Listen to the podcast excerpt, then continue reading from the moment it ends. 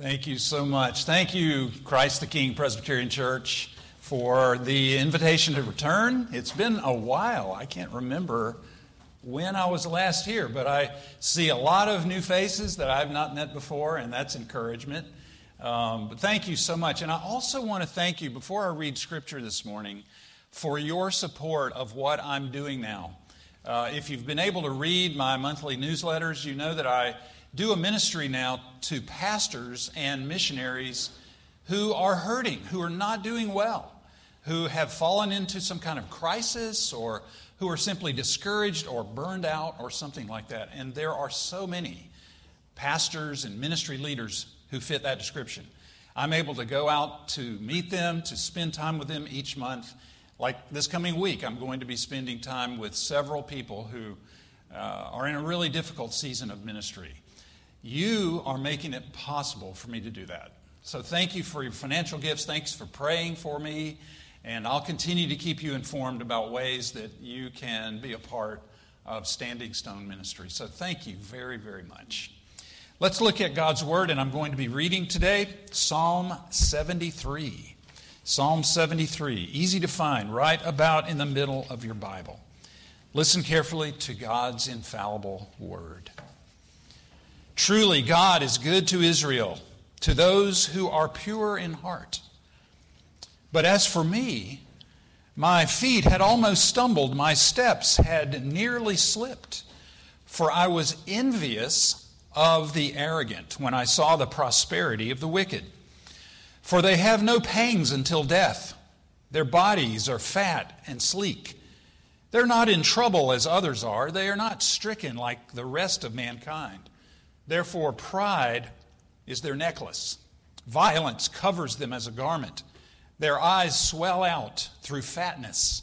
Their hearts overflow with follies. They scoff and speak with malice. Loftily, they threaten oppression.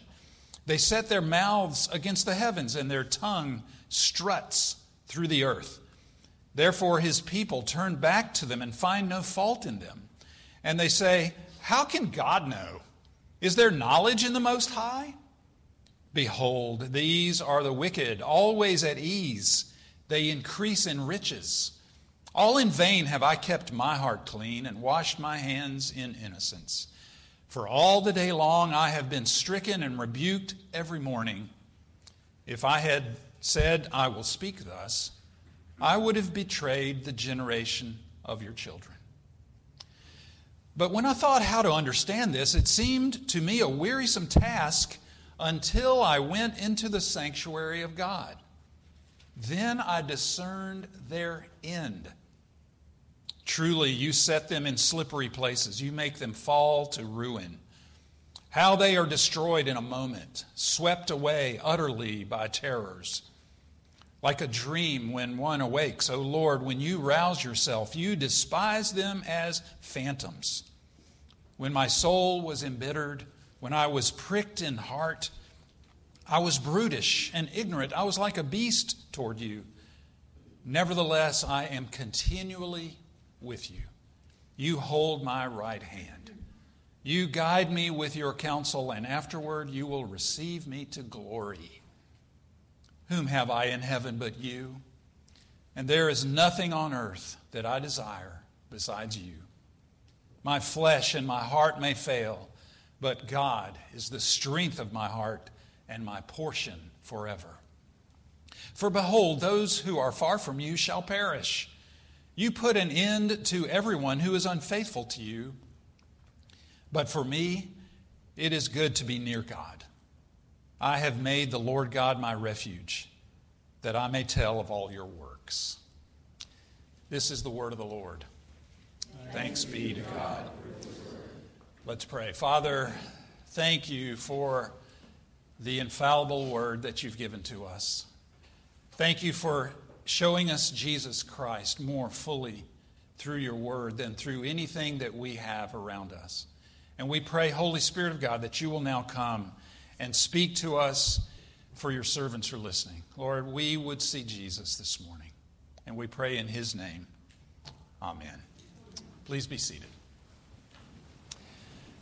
You know, I love the honesty of the Bible. And here in Psalm 73, we have an example of the honesty of the Bible. The Bible contains all kinds of stories of real people who had real problems. For example, if you struggle with depression, so did Jeremiah the prophet. If you sometimes feel inadequate, so did young Timothy. If you struggle with lust, so did Samson. If you struggle with loneliness, so did David. If your struggle is with pride, Hezekiah's was too. If you struggle with fear, so did Jonah, the prophet.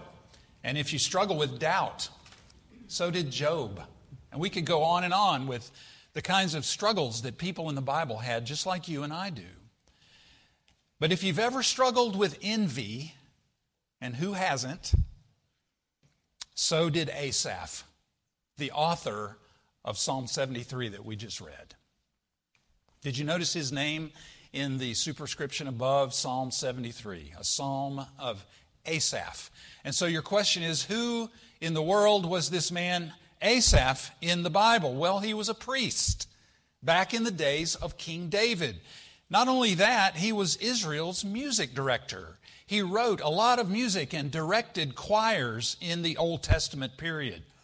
We would today call Asaph a singer songwriter because that's what he did with much of his time. And he wrote a dozen of the Psalms that we have in our Bibles, of which Psalm 73 is an example. But the other thing I want you to know about Asaph is that he tells us here that he struggled with envy. So, what is envy? Well, envy is what you feel when you resent the advantages and the privileges or the possessions of another person. To envy somebody means that you're dissatisfied with who you are, what you have, where God has placed you, and you resent another person or a whole group of people for the gifts and the privileges and the possessions that they have. I remember when I was a kid growing up, I was very envious of my brother. I have an older brother, and he was very athletic. He was strong, he was big, he was muscular. I, on the other hand, well, you're looking at him right now. I was rather thin and not muscular. I tended to be more on the artistic side. I liked to play piano and guitar and sing and that kind of thing. And, and yet I was envious of my brother and what he had. See, I I discounted or I underestimated the value of the things that God had given me, and I blew up the advantages that I felt that my brother had. And I spent many of my years growing up envious of my big brother. Just an example. But here in Psalm 73, Asaph tells us about his envy and what it was that turned him around.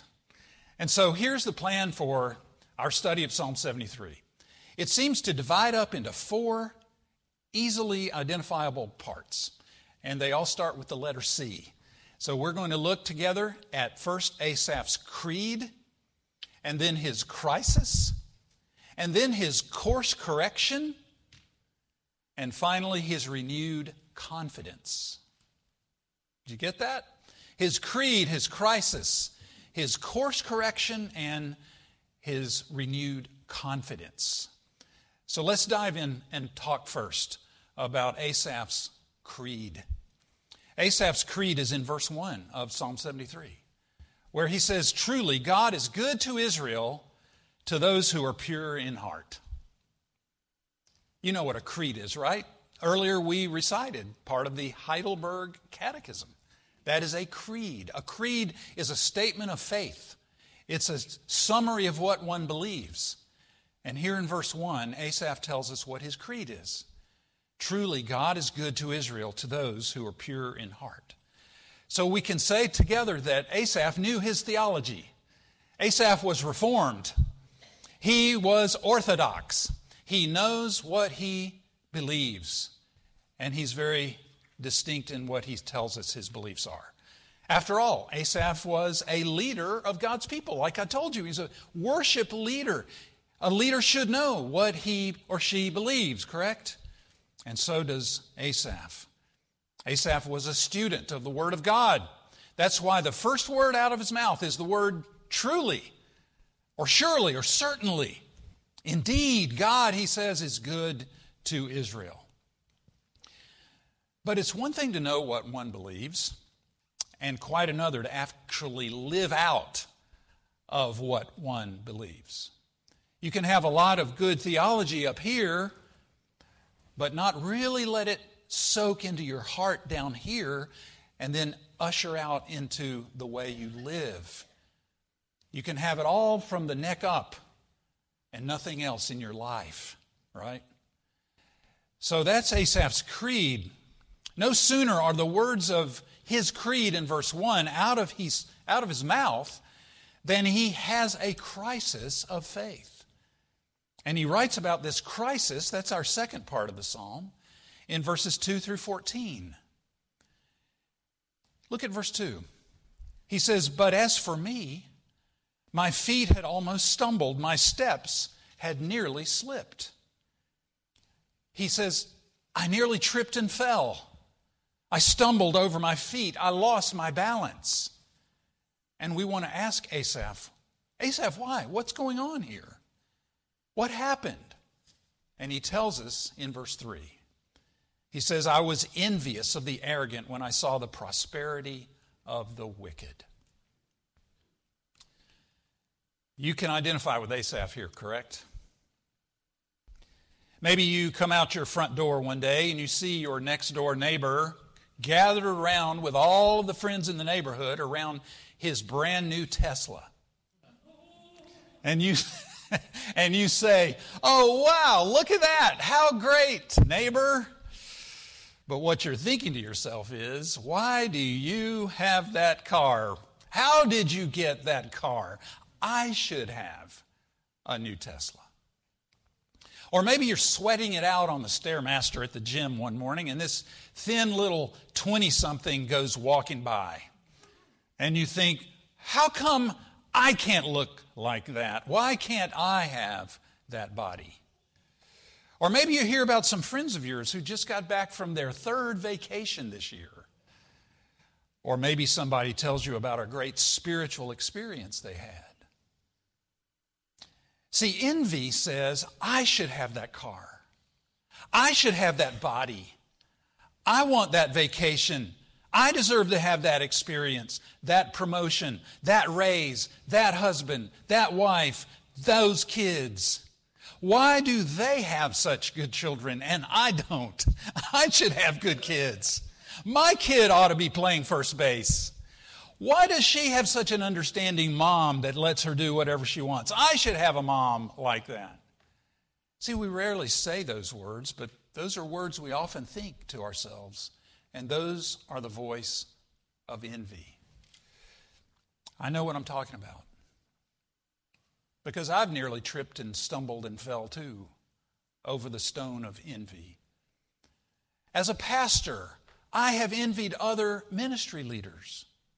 I have envied other people who wrote a new book, who have a bigger church, who have numbers they can talk about that I can't, whose church budget was bigger than mine. See, it happens in the church world too, just like it does in your neighborhood and at your workplace and in your school and in your family. Temptations to be envious are everywhere we look. Envy sells products. Envy makes commercials. Envy causes crime and creates enemies. Did you know that Mark 15, verse 10, says that it was out of envy that the chief priests handed Jesus over to Pontius Pilate to be crucified? Euripides called envy the greatest of all diseases among men. In Galatians 5, Paul the Apostle includes envy in his list of the acts of the flesh. And I want you to remember Proverbs 14, verse 30. You might want to jot that down and memorize this verse because it says that a heart at peace gives life to the body, but envy rots the bones. Proverbs 14:30. Envy rots the bones. What rots our bones? Cancer, right? Envy is like a cancer that rot, rots the bones of our souls. And envy just about killed Asaph's faith. Verse 2 says that he nearly slipped off the cliff into the abyss of doubt and unbelief. Asaph, you see, has the right creed. He's got the right theology. He believes that God is good to Israel. But he looks around and something doesn't add up. The righteous seem to be suffering, while wicked and arrogant people are prospering and doing well. The Hebrew word for prosperity in verse 3, by the way, is the word shalom. Now, you probably don't know a lot of Hebrew, but I bet you know that word, shalom. It means peace or blessedness or well being, wholeness. And to Asaph, that doesn't make any sense that wicked people should be experiencing shalom, blessedness from God. Something's wrong with this picture, God, Asaph is saying. Unbelievers, for the first, in the first place, seem very happy. They have no pangs, he says in verse 4. That means no struggles. Now, that's not true, right? Everybody's got struggles, but it looks like they're just fine. They have no pangs. They are free from the burdens common to men, says one rendering of verse 5. They're not stricken like the rest of mankind. So they seem very happy. Secondly, they seem healthy. Their bodies are fat and sleek, he says in verse 4. They are not in trouble as others are. Thirdly, they seem very popular. Happy, healthy, popular. Verse 10 People turn back to them and they find no fault in them. Uh, fourthly, they seem invincible and in control. They set their mouths, it says in verse 9, against the heavens, and their tongue struts through the earth. It's like they're in complete control. You know, they've got everything under control. And finally, they seem very successful. It says in verse 12, they're always at ease. They increase in riches. That's Asaph's evidence that's working against his creed. Arrogant, wicked people are happy, healthy, popular, in control, and successful. And he says this does not add up. It's not supposed to be this way, says Asaph. I'd like you to think of somebody that you're envious of right now. Maybe it's a person, maybe it's a group of people. Someone who appears to be happy, healthy, popular, in control, successful. Maybe it's a neighbor. Perhaps someone at school, somebody at work, someone in your own family, a group of people like all the married people in the world, or all of the single people in the world, or younger people, people of whom you're envious. It means that you're dissatisfied with who you are, whom God has made you, where He has placed you, what He has given you, dissatisfied with that, and you resent these other people or this group of people for who they are and what they've been given by God. Listen, I want you to know if you're honest with yourself and admit to being envious of someone like I've just described, that envy is killing your joy. It is. It's rotting your bones, whether you feel it or not. Many people have cancer going on in their bodies, they have no idea. Envy does the same thing. It's robbing your heart of peace. It's killing your ability to love that person or that group of people. That's serious, friends. Asaph's having that same crisis that you and I do sometimes. These people that Asaph's talking about, they couldn't care less about God. You know, it says in verse 6 pride is their necklace. They're wearing it like a trophy, a badge of honor that they don't really need God in their lives. Their hearts overflow with follies, it says in verse 7. They don't love God, they don't even give Him the time of day. Verse 11 says that they carry on with their lives and they say, How can God know? You know, is there knowledge of them in the Most High? And Asaph is an honest man, and he says, It's not fair, God.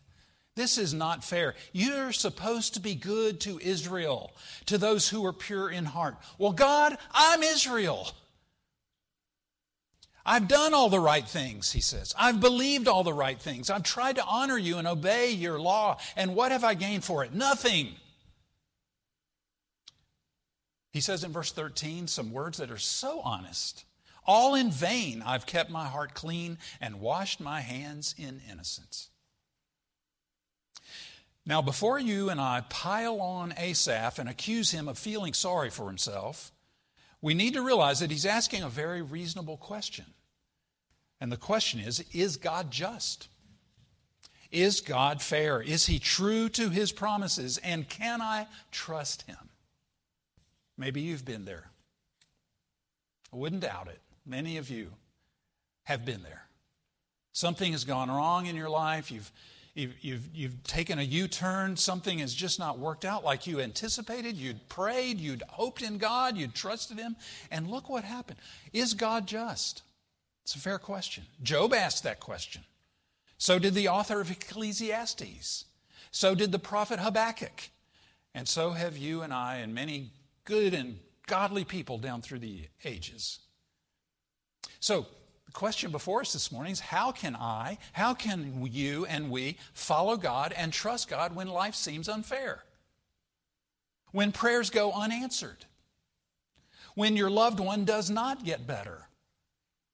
When it feels like God is a million miles away? Well, the answer to those questions is in verses 16 and 17, where we read about Asaph's course correction. We've seen his creed in verse 1, his crisis of faith, and now in verse 16, we read about his course correction. Look at those two verses, 16 and 17. He says, When I thought how to understand this, it seemed to me a wearisome task. In other words, it seemed impossible to figure out. It was oppressive to me. Until, verse 17, I went into the sanctuary of God. Then I discerned their end. Ah, there's the breakthrough. There's the turning point. Asaph gets a new perspective of life in a fallen world.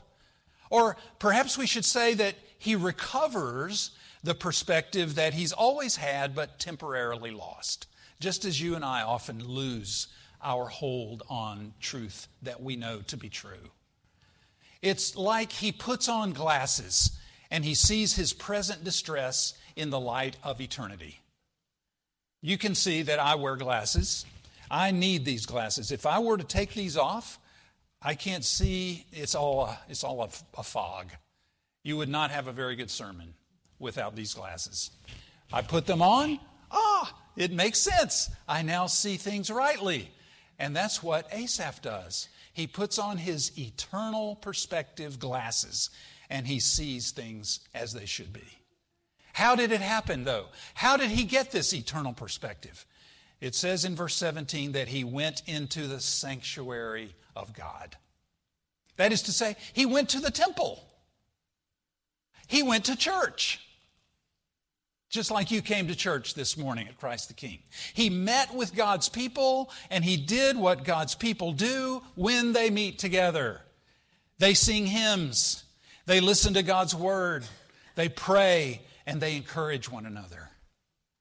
It was in the temple, you see, gathered with the family of God, that Asaph regained his balance. He put on the glasses and saw things as they really are, and his envy turn to faith. You know, friends, the older I get, and I'm getting there, turn 70 next year. Wow, that's hard to believe. Uh, the older I get, the more I value what we're doing in this room right now. You know, early in my Christian experience, maybe this was true in your life as well, it seemed like the main thing was to have a personal relationship one on one with Jesus. I do not mean to discount the importance of that. I'm not discounting the value of personal devotions and small groups and Bible studies and so on and so forth that happen throughout the week, Monday through Saturday. But look, something special happens in church on Sunday mornings that only happens in church on Sunday mornings. And that's one of the bad things about COVID because people got used to not going to church. And I talk to a lot of people who are still not going to church three years later.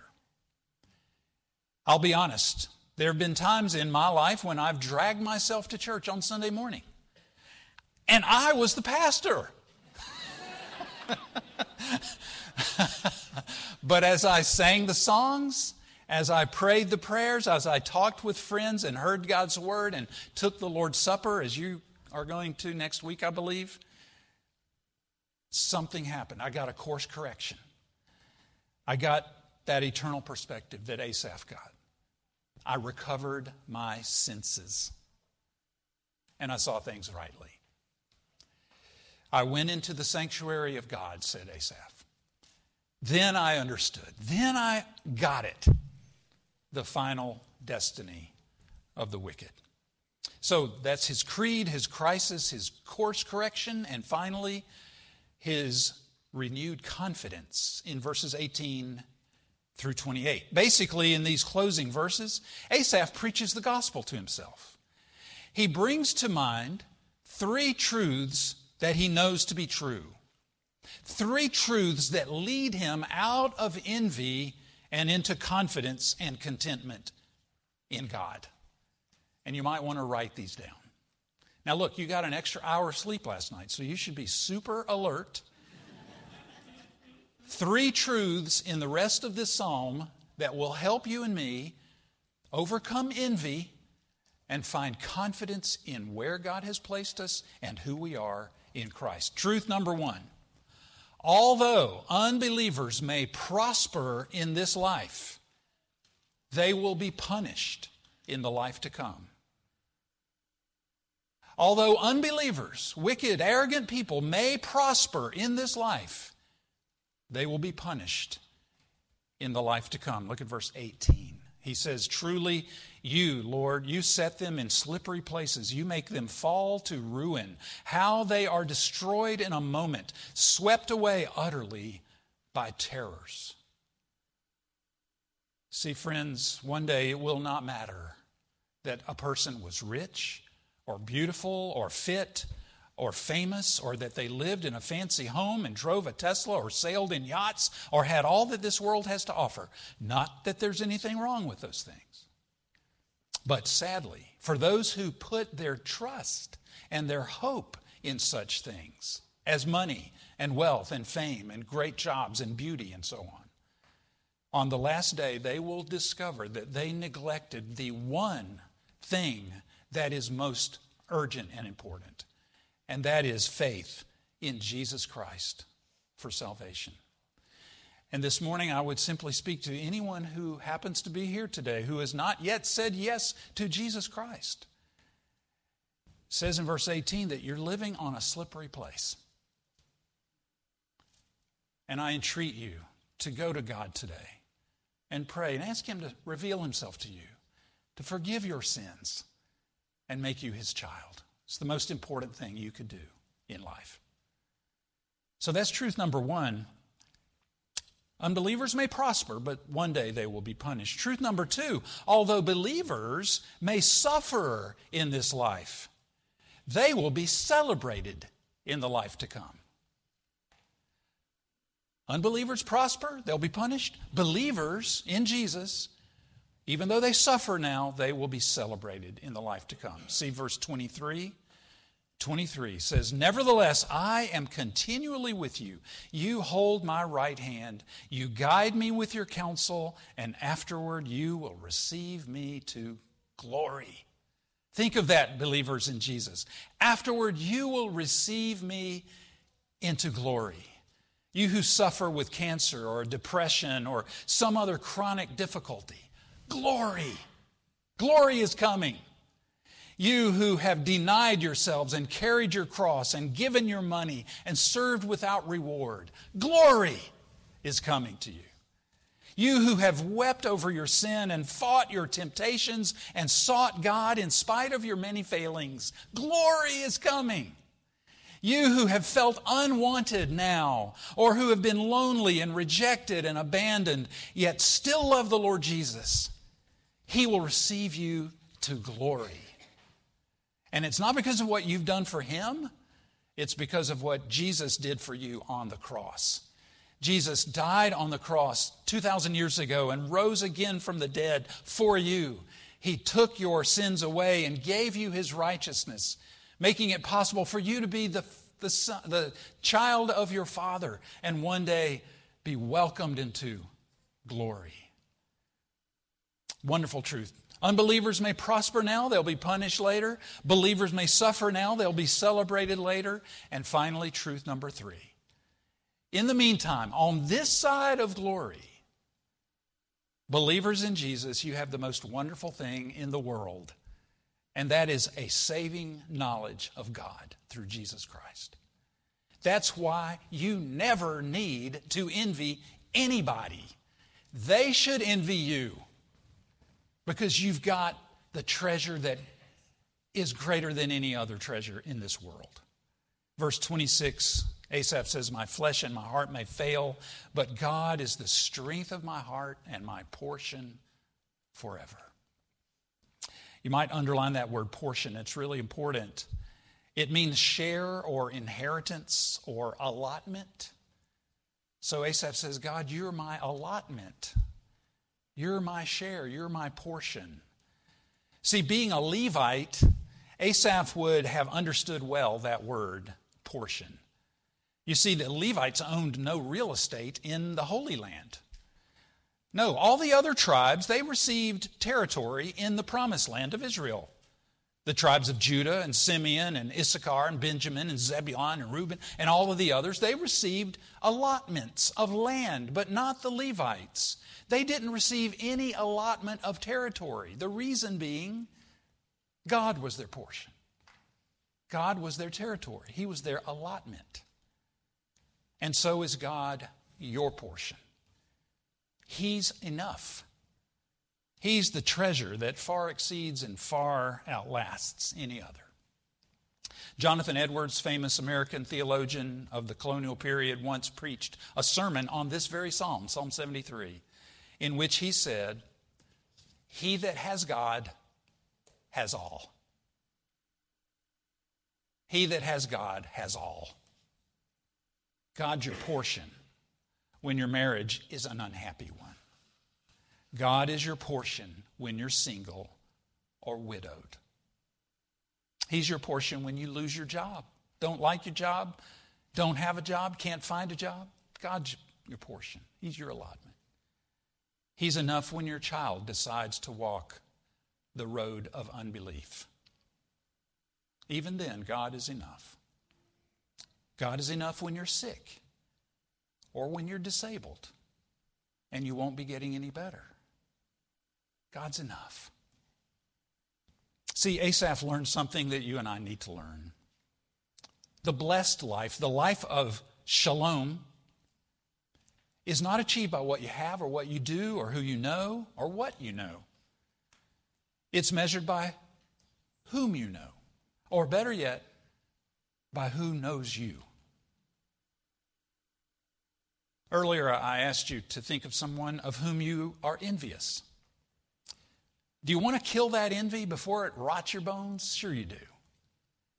Then say with Asaph, My flesh and my heart may fail, but God is the strength of my heart and my portion forever. Let's pray. Heavenly Father, we admit to you sometimes we have the right theology and we do not really live by our theology. We are often envious of people who don't even know you at all and yet seem to be better off than we are. Lord, would you please forgive us for that? We're just like Asaph, we often just about stumble. But Lord, thank you that you are the strength of our hearts and you're our portion forever. Help us to understand that and believe that and to preach the gospel to ourselves every single day. And we ask this in Jesus' name.